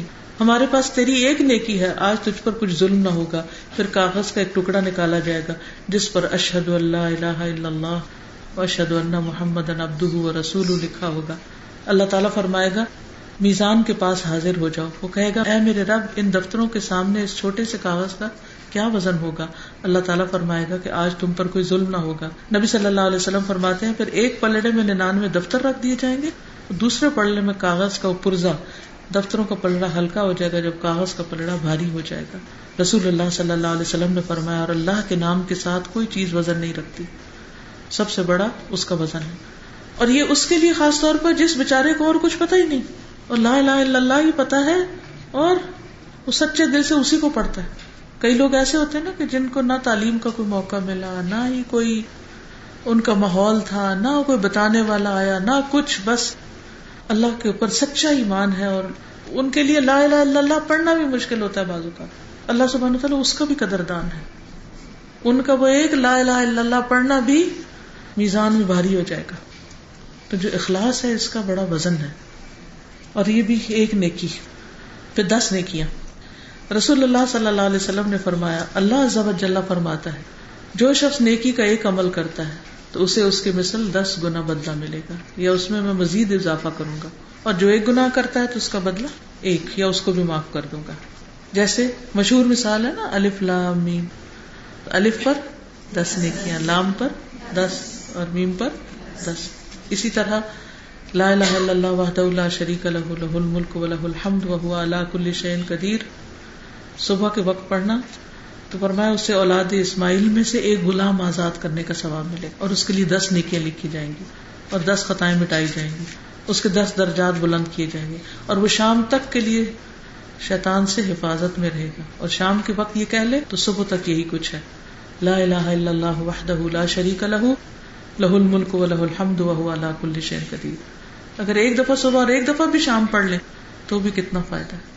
شیطان سے حفاظت دس نیکیاں اور اس طرح گناہوں کی معافی اور دس درجے بلند۔ پھر اسی طرح نبی صلی اللہ علیہ وسلم نے فرمایا، تجھے یہی کافی ہے کہ ہر مہینے میں تین دن روزہ رکھ لیا کرو، کیونکہ ہر نیکی کا بدلہ اسی کے مثل دس گنا ملے گا۔ اور اس طرح یہ ساری عمر کا روزہ ہو جائے گا۔ کیسے؟ ہر مہینے تین روزے اور ایک روزہ دس کے برابر اور تیس دن کے پورے ہو گئے۔ اور پھر اگلے مہینے میں تین اور پھر وہ تیس پورے ہو گئے۔ پھر تین تین۔ گویا شخص ساری زندگی پہ روزے رکھ کے آیا اور اس کو باب الریان سے پھر انشاءاللہ پکارا جائے گا۔ پھر اسی طرح آدمی اپنی نماز میں اپنے ہاتھ کے ساتھ جو اشارہ کرتا ہے یعنی رفا یدین جو کرتا ہے، اس کے عوض اس کے لیے دس نیکیاں لکھی جاتی ہیں۔ ہر انگلی کے بدلے ایک نیکی ملتی اللہ اکبر کے لیے ہاتھ اٹھاتا ہے نا جی۔ جو شخص گن کر طواف کے ساتھ چکر لگائے اور دو رکت نماز پڑھے تو یہ غلام آزاد کرنے کے برابر ہے۔ اور جو شخص ایک قدم بھی اٹھاتا یا رکھتا ہے، اس کے لیے دس نیکیاں لکھی جاتی ہر قدم اٹھانے پہ دس۔ پھر نیچے رکھے دس۔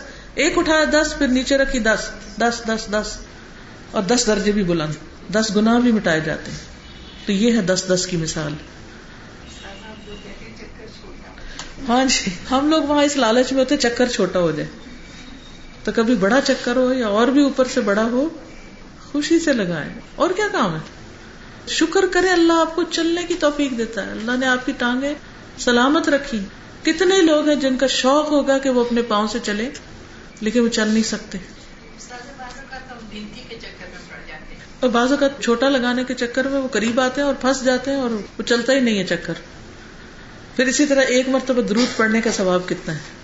دس نیکیاں۔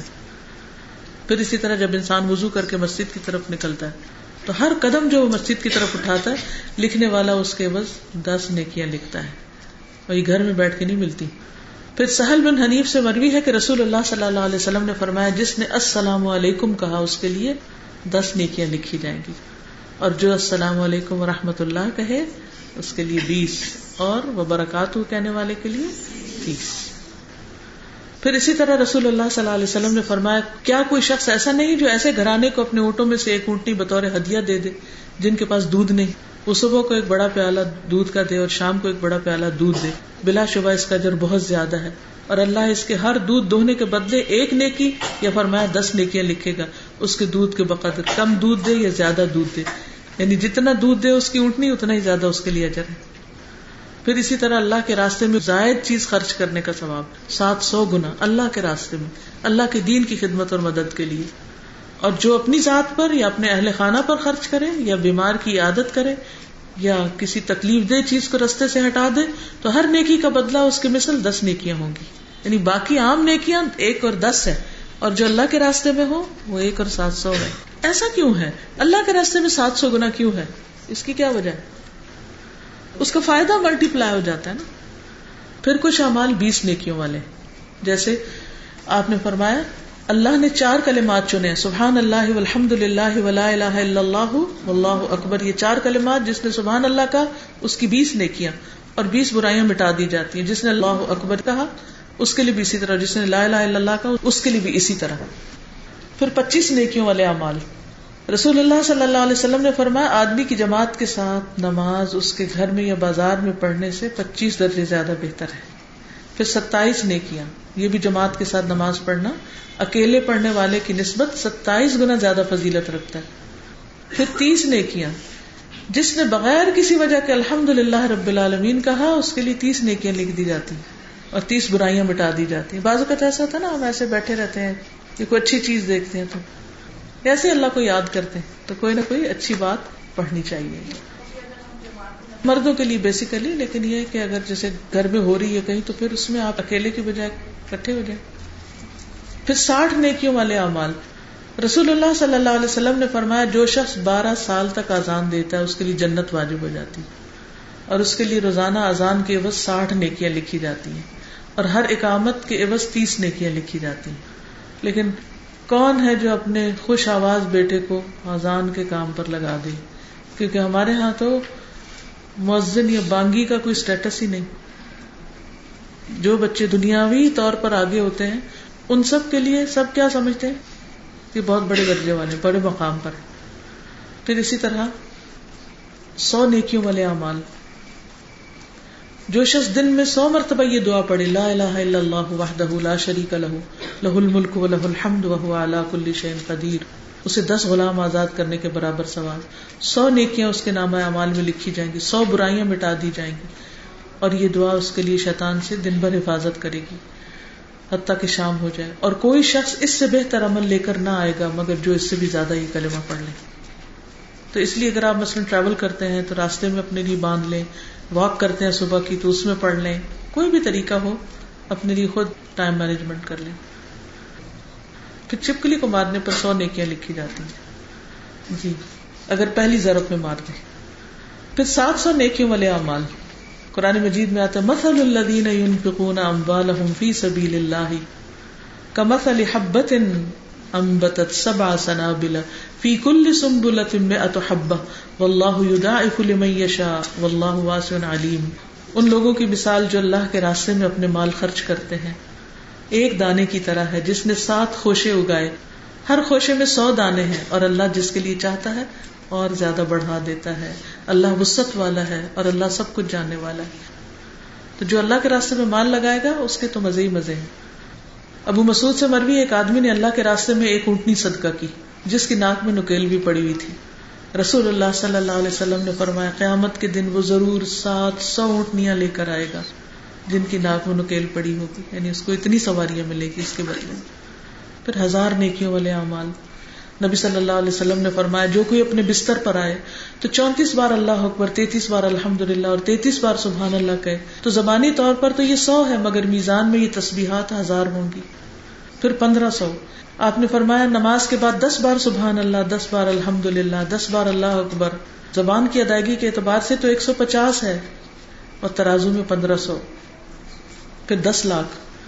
جو شخص بازار میں داخل ہوتے وقت یہ دعا پڑے لا الہ الا اللہ وحدہ لا شریک لہ لہ الملک و لہ الحمد، یحیی و یمیت۔ وهو حی لا يموت بیدہ الخیر کلہ وهو علی کل شیء قدیر۔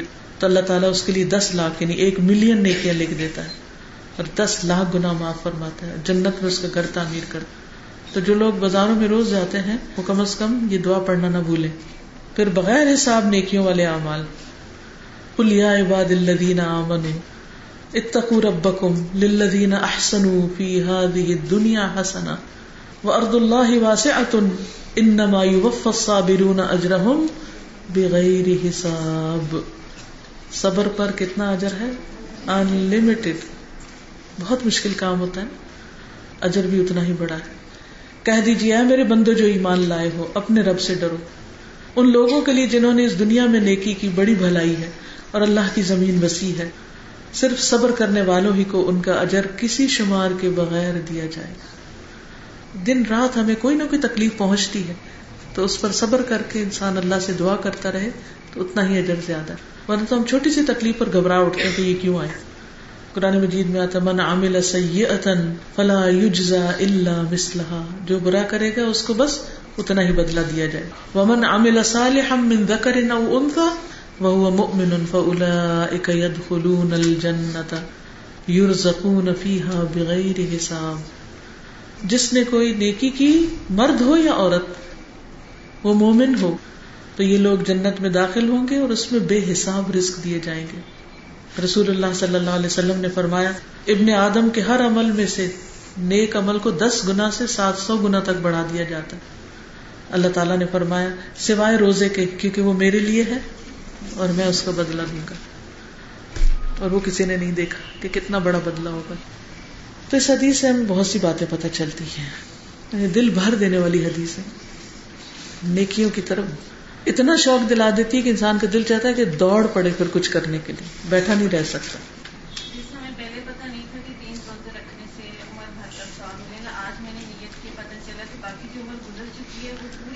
ان شاء اللہ اب جب سے پتا چلے تو تبھی سے پھر کام شروع ہو سکتا ہے ان شاء اللہ۔ پکی نیت کر لیں۔ تو حدیث سے بہت سے فائدے حاصل ہوتے ہیں۔ نمبر ایک یہ ہے کہ ہمیں پتا چلا حدیث قدسی کا۔ اور حدیث قدسی یعنی اللہ سبحانہ تعالیٰ سے نبی صلی اللہ علیہ وسلم روایت کرتے ہیں۔ اس سے حدیث کی اہمیت اور بھی زیادہ بڑھ جاتی ہے کہ یہ باتیں اللہ تعالیٰ نے فرمائی ہیں۔ سچی باتیں ہیں۔ پھر یہ ہے کہ نیکیاں اور گناہ لکھے گئے ہیں۔ پھر اسی طرح یہ ہے کہ اللہ سبحان و تعالیٰ کے افعال کا بھی اس بات ہوتا ہے۔ اللہ تعالیٰ کا اپنی مخلوق کے ساتھ اہتمام، پھر اللہ تعالیٰ اپنی مخلوق کے ساتھ فضل، مہربانی اور احسان کرتے ہیں۔ نیکیوں کو کئی گنا بڑھاتے ہیں اور اس میں ثواب بڑھانے کے کئی اسباب ہوتے ہیں کہیں زمانے کا فرق ہوتا ہے کہیں زمان، کہیں مکان۔ مثلاً اشرز الحج میں نیکیاں کہیں زیادہ ہو جاتی ہیں یعنی ان کا اجر کہیں زیادہ بڑھ جاتا ہے۔ رمضان میں نیکیوں کا اجر بڑھ جاتا ہے۔ للت القدر میں بڑھ جاتا ہے۔ اللہ کے راہ میں جہاد کرنے سے بڑھ جاتا ہے۔ پھر بعض جگہوں مکان کے اعتبار سے، جیسے حرم، مسجد الحرام میں نماز کا ثواب کتنا ہے؟ ایک نماز کا، لاکھ کے برابر۔ پھر اسی طرح اعمال کے جو درجے ہیں، جیسے جو فرائض ہیں سنت نفل ہیں، تو فرض ادا کرنے کا اجر کہیں زیادہ ہے۔ پھر سنت اور نفل کا ہے۔ پھر عمل کرنے والے کے اعتبار سے کہ کرنے والا کون ہے؟ جیسے صحابہ ہیں۔ تو انہوں نے جو فتح سے پہلے مال خرچ کیا، اس پر ایک مد سونا بھی عہد پہاڑ سے زیادہ ہے۔ پھر اخلاص کی وجہ سے، پھر گناہوں کی قسموں کے اعتبار سے انسان کے لیے گناہ لکھے جاتے ہیں۔ تو اللہ تعالیٰ ہمیں عمل کی توفیق عطا فرمائے۔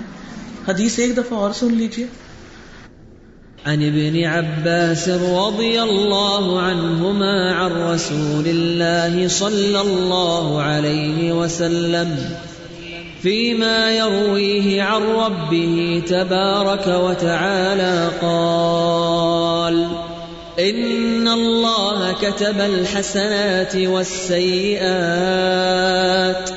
ثم بين ذلك فمن هم بحسنه فلم يعملها كتبها الله عنده حسنه كامله وان هم بها فعملها كتبها الله عنده عشر حسنات الى سبعمائه ضعف الى اضعاف كثيره وان هم بسيئه فلم يعملها كتبها الله عنده حسنه كامله وان هم بها فعملها كتبها الله سيئه واحده مجھے تو یہ احساس ہو رہا ہے کہ ہم کتنے کوتا ہیں۔ اللہ تعالیٰ اپنی رحمتیں کرنے کو تیار ہے ہر وقت، دن میں اور رات میں۔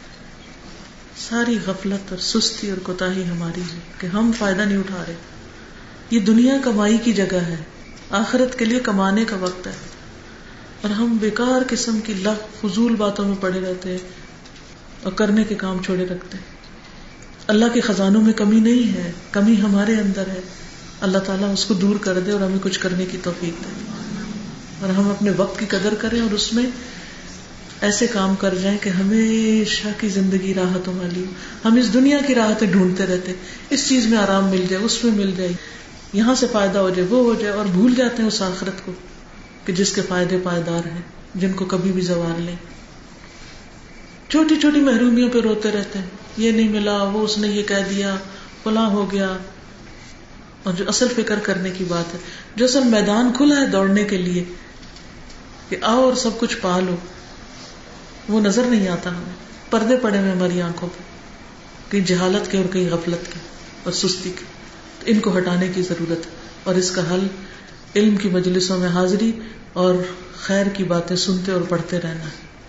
تاکہ ہم کچھ کر لیں۔ اللہ ہمیں توفیق عطا فرمائے۔ آپ سب کا بہت شکریہ۔